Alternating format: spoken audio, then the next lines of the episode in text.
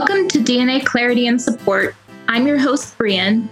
Listen as I chat with authors and leaders in the DNA world about the family and personal impacts of DNA testing. You'll hear news stories, unique perspectives, find out about books, websites, organizations, other podcasts for those involved in the world of DNA. Please be sensitive to younger listeners as the conversations can get intense at times. This is a production of Watershed DNA. Learn more at watersheddna.com. This is Brian, and on today's episode of DNA Clarity and Support, we have Michael Blair. Michael is a husband, a father, a professor of graphic design, and an NPE who has written a memoir about his experience. And he's here to talk with us today about that memoir. It's called I Had My Underwear On the Entire Time a memoir of discovering family through genetic genealogy. And I hope we get a chance at some point, Michael, to touch on that title because it's quite interesting. Well, good. That was part of the whole idea to uh, get people, you know, just to pull something a little catchy to pull pull people in. Exactly. You know? Well, it definitely worked. So when you were 18, your mother told you one day while she was vacuuming the house that your dad wasn't your biological father. So is that where your story begins? Did it begin before that? It began before that. So when I was 12, it was during Memorial Day, and my mom and dad took me to the cemetery. We're looking at some gravestones of my dad's dad who, who had passed away. And he had passed away in 1973. And he was like, Well, you know, I'm sure sorry that he was talking to my mom that you and Mikey couldn't meet him. And the numbers didn't add up for me. I was like, hey, wait, I was born in 72. I would have met him, you know, type of thing. So I knew then, and I started digging through their closet and found a, a very weird delayed certificate of birth. I didn't find any adoption records or anything, but yeah, I, I kind of figured it out when I was 12. So you were around 12 when you figured it out, but you kept that a secret that you had figured it out for number. Well, yeah, yeah. How do you bring that up to your parents? You know, I'm just it was just a, a weird, awkward thing. I, you know, they've always kind of treated me as an outcast. I have two younger sisters; they were preferred over me throughout my life, so it was validating that way. But yeah, she was backing in the floor turned off the vacuum and said, you know, Steve, not your real dad. I'm sorry, Craig, it's not your real dad. And I just said, I know. And I was so shocked and angry at that time. You know, I couldn't really form questions. So, do you have any idea what prompted her that particular day? I have no idea. I remember watching MTV there could have been, I think Sinead O'Connor was on during that time. and I think maybe that sparked something. Who knows? Who knows what it could have been? So just some random spark, just like, oh, he's graduated from high school now. Well, I better tell him. So maybe some milestone she had in her mind, but it's not anything that she ever shared with you later on. Yeah. In your book, you talk about how your adolescence was kind of a rocky time for you. And how much of that do you think you can attribute to the knowledge of your dad not being your biological father versus general you know, adolescence growing up?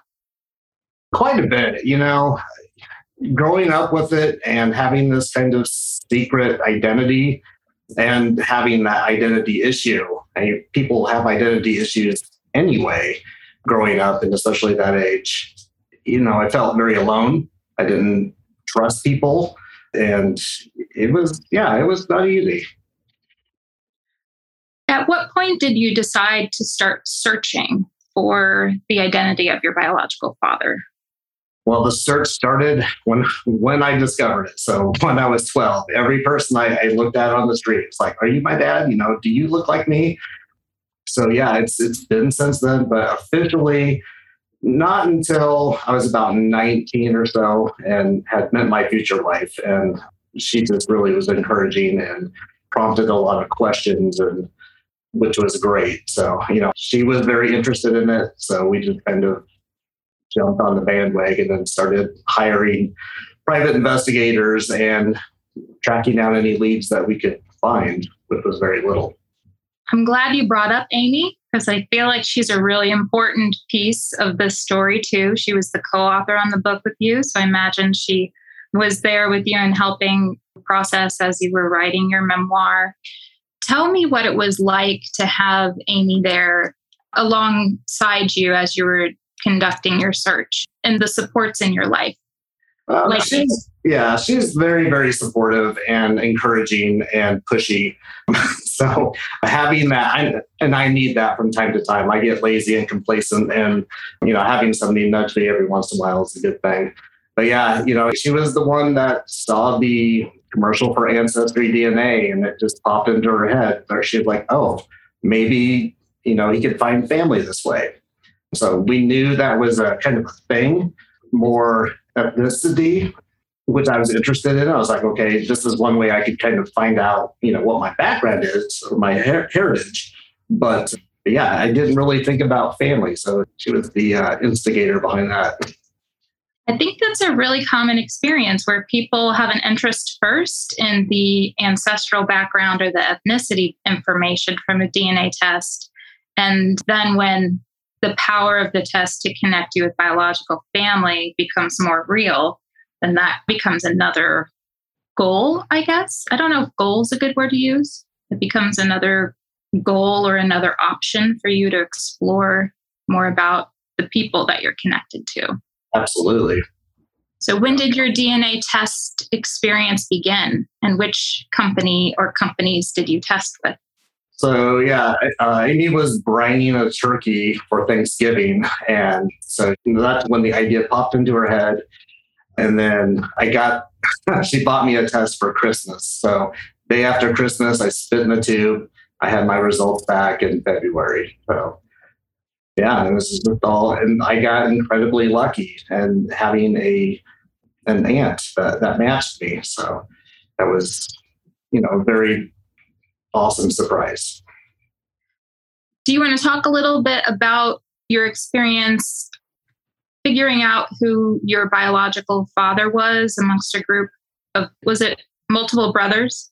Yeah, there was five brothers, five sisters and five brothers in this family. And they were all kind of similar in age and it could have been any well there was one that was pretty young that we kind of ruled him out first because he would have been only seven so we're thinking, yeah, that probably wouldn't work out. But yeah, there's a you know the the older four. We you know kept looking. We were stalking them on Facebook and you know just uh, trying to figure out any information that we could. When we found a picture of my biological father, I knew in half a heartbeat. I was like, "That's the guy." You noticed yeah. the resemblance right but away. yeah, that that was you know just a visceral feeling I had, but uh, you know, going through my bio aunts and having her be kind of the liaison between them all helped quite a bit, and we narrowed it down that way. So, since we're on the topic of your biological father, and you go into more details of that story in the book, but your biological father and his wife were not interested in connecting with you or sharing the news with other family. What perspective did you develop on that after talking to others in the family? I'm thinking specifically of like Carolyn and Maurice. Right. Well, the weird thing is, is we started to connect at first and we were talking. My bio dad and me were having conversations on the phone. Every Sunday we would talk for, you know, like an hour, just get to know each other. And I was I would just end the call with, can I call you next week? And he would say, sure. But he had to do it in secret. So he wasn't telling his wife. We made arrangements a few times to meet up, and then he would cancel. Then he was like, finally, you know, I've got to tell my wife about this. I was like, yeah, you should. And that's when everything kind of went south. Yeah, she kind of pumped the brakes on that and wasn't on board for, for this whole situation. So things kind of ended that way also, he thought that maybe giving her a break over the summer would help her maybe calm down and maybe reevaluate later. That didn't help anything. I think it made it worse. But yeah, going through the, some of the other family members and connecting with them, it's interesting the fact that this family was already broken and a lot of them siblings and the, the 10 siblings in the family were yeah. fractured. Not yes, your biological uh, father and his family. You're talking about the the extent. well kind of both but yes the the 10 siblings you know two would be talking to each other and they wouldn't be talking to the rest of the gang. And there was always some rivalry going on and just a lot of drama family drama. So going into that situation was hard enough. So yeah, talking with Carolyn uh, was was fantastic. She was the first one I actually met in real life. Was Carolyn the the biological aunt you connected with first, or is she uh, someone connected with later? No, she's the one I connected with later. So she reached out after I connected with my aunt in Washington. Carolyn also found out and contacted me, and that's and I was like, okay, sure, yeah, I'll meet with you. And she's, you know, just an hour away from me. So she was the first one I got to meet in real life. And she's been very, very supportive. Her and her husband and her family have been excellent. They've been they've been very welcoming. I'm glad. And then, yeah. And then Maurice would have been my grandfather's brother. So he'd be a great uncle. And he is just that. He's he's he's a great uncle. He will tell you anything in the world that you want to know and just very open-minded and you know a great person. He seemed very wise the way you described him and some of the comments that he made to you. Can you recall any of the specific things that he said that made you feel better about the situation? Well, he would say things to the the effect of, you know, if your grandfather were here, none of this drama would be happening. And he would put the, you know, he would have gotten everybody on board. He would have loved you. And so that was very reassuring. And just knowing that and going in, and it kind of gave me a perspective of these siblings and how, what their relationship was. And, you know, it's, uh, you know, that was, was kind of a, a cool thing. So we've been talking about biological family for a little bit. I wondered if we could switch back and talk about your parents, parents who raised you, and if you could talk about the experience of discovering the, if you could describe what it was like to find the adoption paperwork when your stepfather adopted you legally. Could you talk about that? Yeah, so I had went down to the, the courthouse and I, well, prior to that, I had asked my parents, I was like, okay, was I adopted? And they were like, well, we think so. And it's like, well, what do you mean you think so? So I'm sure there was a judge involved, maybe some paperwork. Uh, do you remember go, going through that? And my dad goes, well, yeah, I kind of remember going to court and filling out some papers. But, and I was like, well, do you have them? And he was like, no they've moved so many different times that I think they just got, got lost in the shuffle. So yeah, going down to the courthouse and requesting the adoption records, I had to, you know, say, I am not looking for my original birth certificate because I knew that was off the table here in Iowa. Although haven't things changed recently? I think Iowa just the latest state that has changed access to birth, original birth certificate. Uh, Absolutely. And at the time, at the time, you didn't right, access. Right. Yes, it didn't. It didn't. happen. and we'll. Uh, I'll circle back to that later. Okay. Um, but yeah, going to the courthouse and you know filling out the. They were like, "Oh, well, you need to go talk to juvenile court, not to vital records. They would probably have the adoption papers for you." So I ran up there and fill out this paperwork, there was like three questions, and there, you know, one of them was, "Why do you want this information?" And I just wrote down, "Everyone deserves the right to know where they came from." So I submitted it. Didn't hear anything for you know a week or two, and then I gave them a call, and they said, "Oh no, it's with the judge." I didn't think it was going to go in front of a judge and be, you know, a thing, but it, it was approved. So they called me back like a week later and said, come on down and get your records. So yeah, going down there and I had to leave a meeting. I was I was huge staff meeting at, at the school. Every employee was there. I just got up and left. I, I like I got the phone call and bolted. It was that important to you. Oh yeah, I couldn't. So, so I ran down there. And, yeah. Sorry. That's a big call to get. I understand why. Right. So I ran down there and illegally parked, uh, ran, ran in and got the paperwork and just, it, you know, I was just shaking, just having that excitement and having that tangible proof that I existed, that somebody wanted me, you know, is with everything. I remember reading your book and that part of the book in specific and tearing up a bit because you described the words that were used. Do you want to read some of what you read that day? When I got the paperwork, it says on this day, January 30th, 1978, this matter comes up for a hearing upon verified petition of the petitioner, Craig Ball Blair. The petitioner is the step parent of the minor child herein sought for adoption and is qualified to adopt said child. Petitioner is disresist and able uh, to adequately provide for, rear, and educate said minor child. We prayed for the adoption and it should be granted. From this day forward, the minor child, Michael Lee Lang, will have the surname of his natural mother and adopted father and be henceforth known as Michael Lee Blair. So it was a very complicated feeling. It was weird to have that, you know, so much joy and, you know, a lot of answered, a lot, a lot of answered questions at that same time. Yeah, I think complicated is a perfect word. Right. Yeah.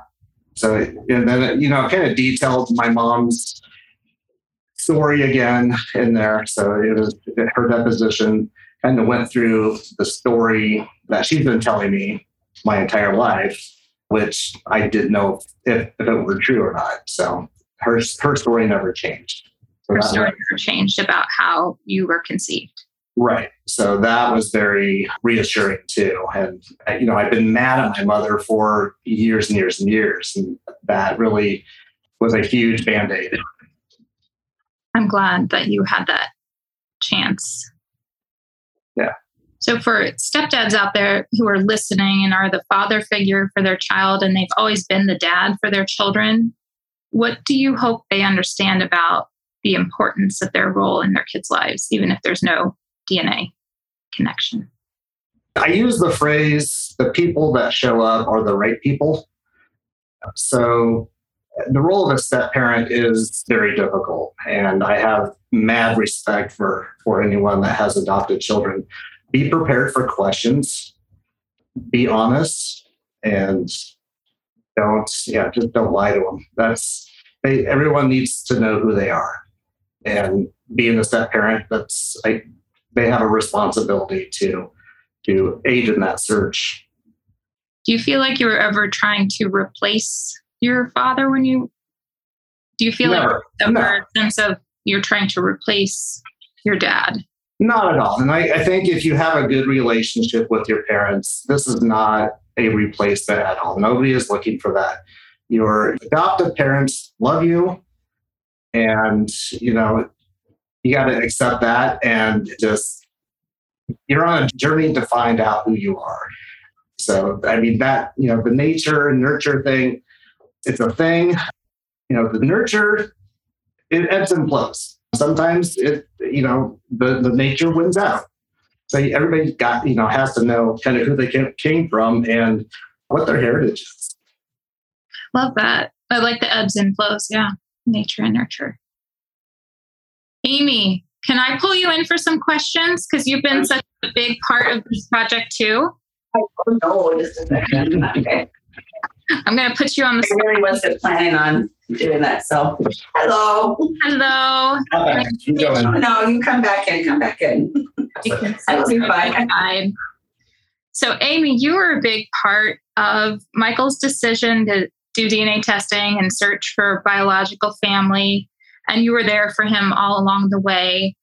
Did you ever sense that Michael was kind of not ready for what where he was on the journey, or do you feel like it was the right time for him in his life? Well, when we first met and we were dating, he had really, he was 19 and I was 20. We were young. And he had just found, I mean, his mother had just told him the year before, you know, had told her, him, you know, that when she was vacuuming the floor that day. And that, since I'd only known him for, you know, a year after that, it was so fresh still in his hurt. He was really hurt. So I kind of fell in love when we fell in love with a kind of a, a guy who was already going through a major identity crisis.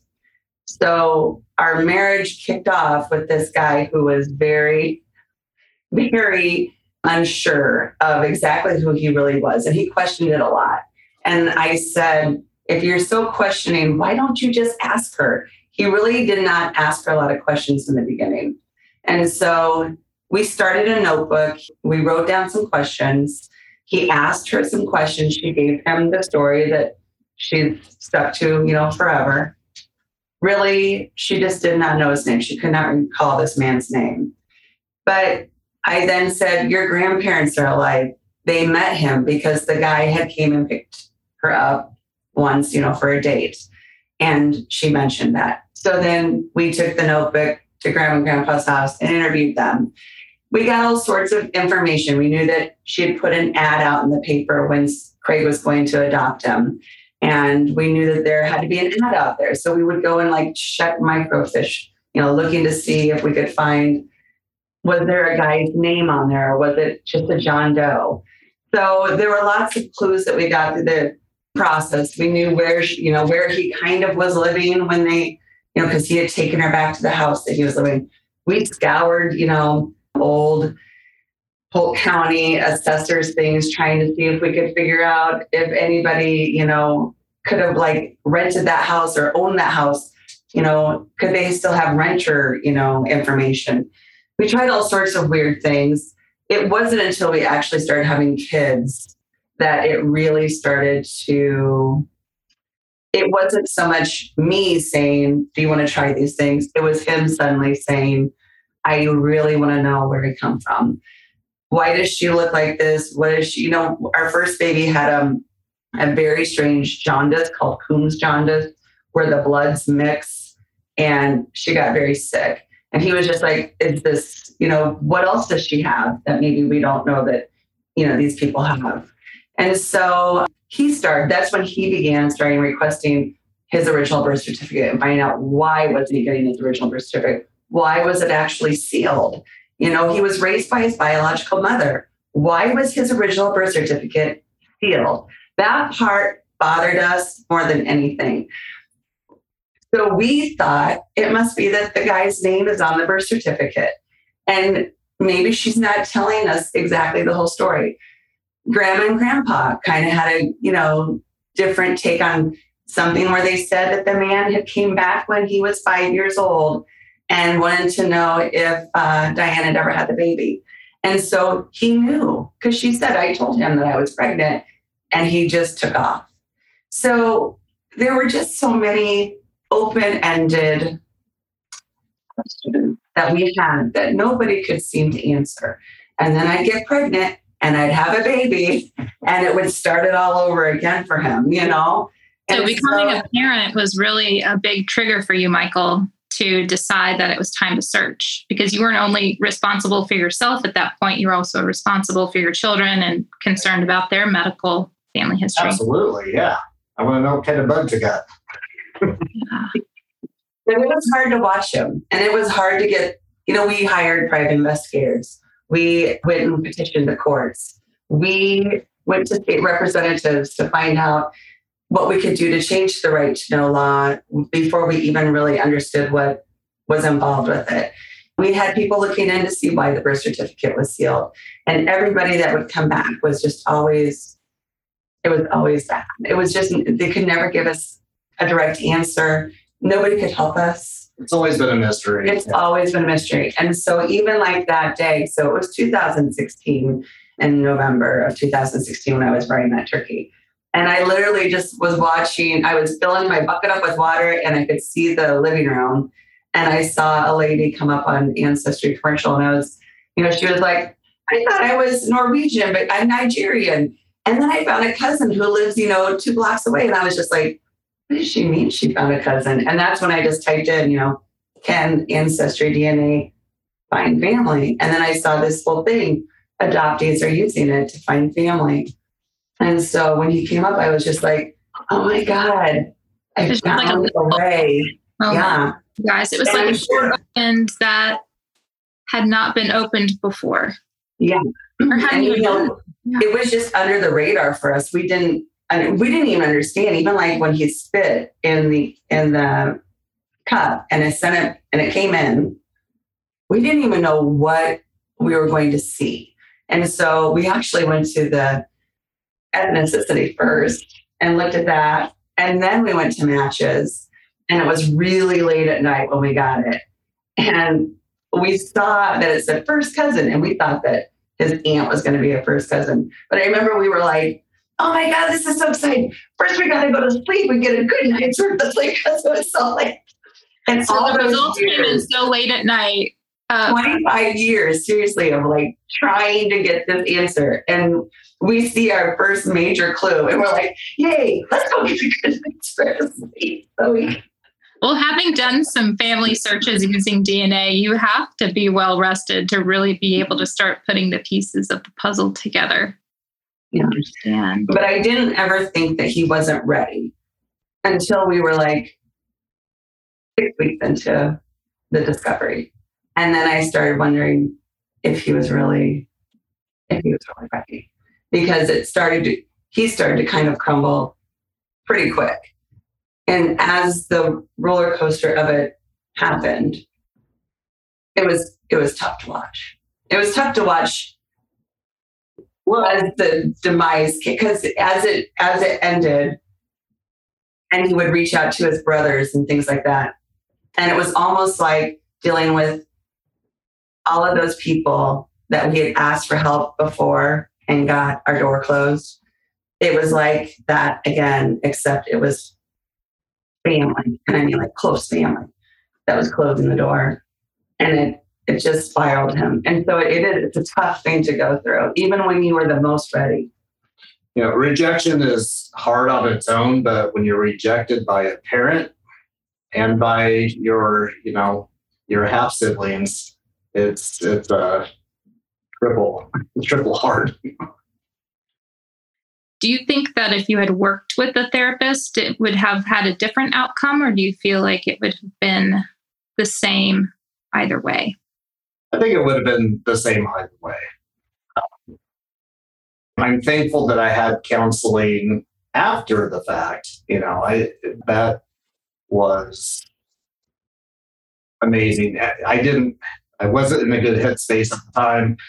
My therapist did help me a ton, and yeah, For listeners who haven't connected with a therapist yet, could you share a little bit about how you found someone to work with? Because that can be the hardest part, finding finding your way to a counselor or a therapist.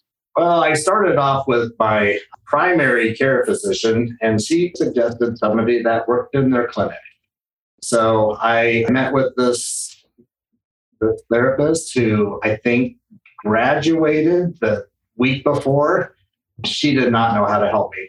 And she, she basically told me, she actually wrote me a prescription to drink more water as I left. So, uh, yeah, that the first one didn't go well. So, yeah, you do have to kind of shop around and and find somebody that has the credentials and kind of knows a little bit about what's going on uh, to help them. I found somebody that, that had a MDR experience. So we did some some exercises that way. So that was, that was helpful too. So it started with primary care, but then you did some searching on your own later to find someone that was a better fit. Yeah, and I I'll also put a link in the show notes that goes to a site that has a list of counselors and therapists that specialize in the area of supporting um, people with a misattributed parentage experience or not parent expected discovery. So it's mpecounseling.org. And there's that list has just come available in the past couple of years, that group of therapists. So that was not available at the time that you were looking. Correct. Yeah. So you had the support of Amy, you had the support of a therapist, and then there were some people in the family that you reached out to and in the family around you that were there with guidance. So it kind of struck me that Carolyn and Maurice, they really stuck out as the ones who seemed to get it in a way that other relatives didn't. Could you tell us a little bit more about these two people and how is your relationship with them now? relationship with them now is is wonderful. So they're very they're very open. We we meet up often. You know, every couple months we get together. Probably the you know the the aunt that I matched with, we have that's the the strongest relationship I have throughout this whole process. So her and I have a lot of similar traits. And so we just gel immediately. And, you know, I've been out to Washington a few times to, to visit her, her and her family. They've been crazy supportive and has helped me tremendously. But yeah, Carolyn and Maurice, they are also just fantastic people, very open, very welcoming. And I, yeah, I am so thankful for them. That's great. Let's talk about the resources and supports that mean a lot to you. What about your work on right to know legislation and the Adoptees Coalition of Iowa? What led you to become an advocate and what kind of work do you do with them? I would say counseling support groups help totally. The NPE fellowship has helped quite a bit. I've been doing uh, some sensory deprivation techniques and meditation, acupuncture. So tried a lot of different things that, that have really helped me out. But for the, you know, the right to know, I've had a former student who was an adoptee who did not know who her biological parents were and was on on her search, on her journey. So we we uh, started talking. She started heading up this um, the coalition. She's the one that started to advocate for birth records to be unsealed in Iowa. So I've helped her out quite a bit, uh, especially my story. So having uh, an adopted father and living with my birth mother and not having access to my original birth certificate, I think really kind of tipped the scales and pushed some, some people over uh, to our side. So, what happened in Iowa in the state? Was it 2020 that it ch- changed over? Yeah. So it, it's been on the, it's been up for discussion every year for 25 years.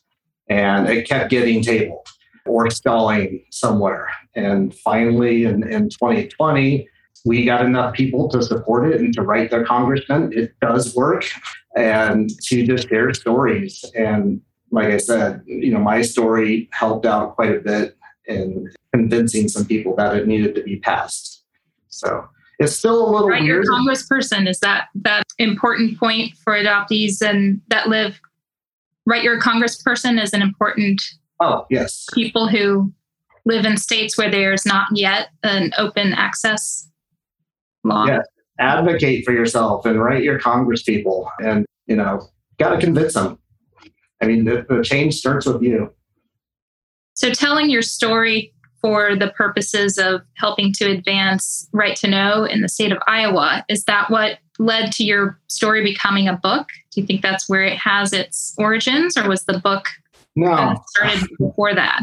Not at all. So, you know, along the way, we documented quite, you know, quite a bit. So we had a lot of research already done. When COVID 19 hit and we were in lockdown, we just just decided to write it all down. It took uh, six weeks to to write down, and we we wrote it and we put it away for three months, and we didn't look at it, and then went back, read it again, uh, and then started editing. And that that took uh, about six months to do. You should feel very proud of yourself for telling your story publicly. I know it's not easy to do that. So I hope you do know that it's appreciated by people like myself and other people who will read the book. Yeah, I'm not. Yeah, I'm not doing this. You know, I didn't write the book for you know fame and fortune by any means. It was you know to, to help other people and just to share my story. You know, it, the, I think the hardest part was telling my parents that I wrote a book about this. They weren't exactly thrilled. So, and Have your parents read it yet? Or they just know it exists? my mom has read it. My dad won't read it. So he said he said he doesn't want to be mad at me. I was like, "You- "You're the hero in this whole thing. you come out good in it. Why don't you sit down and read it?" Well, the fact that you still have a relationship with your parents, and I think that goes to show a lot about the kind of person that you are. And parents that are having kind of a rocky time in adolescence with their kids, you know, hold on hope that Well, one thing to think about too is people put their parents on a pedestal, and you got to realize that people are, you know, parents are humans. They make mistakes. Things happen. Humans have sex, and they make babies sometimes. Uh, so, uh, you know, it's you, you got to kind of keep that in mind when everything is when you're in your dark space, and, and just like, okay, you know, maybe I'm overthinking this, you know, and and you know, look at the bigger picture. look at the bigger picture and there's always a light at the end. Well, thank you so much for joining me today, Michael. It's been a wonderful conversation. Thank you to Amy for popping Sure. in and no uh, playing along. I put you on the spot, but you did a great job. Thank Well, thank you for all you, that you do. You're welcome. Thanks for listening to today's episode of DNA Clarity and Support podcast. Head on over to watersheddna.com to learn more about the resources and support available for those involved in DNA discoveries.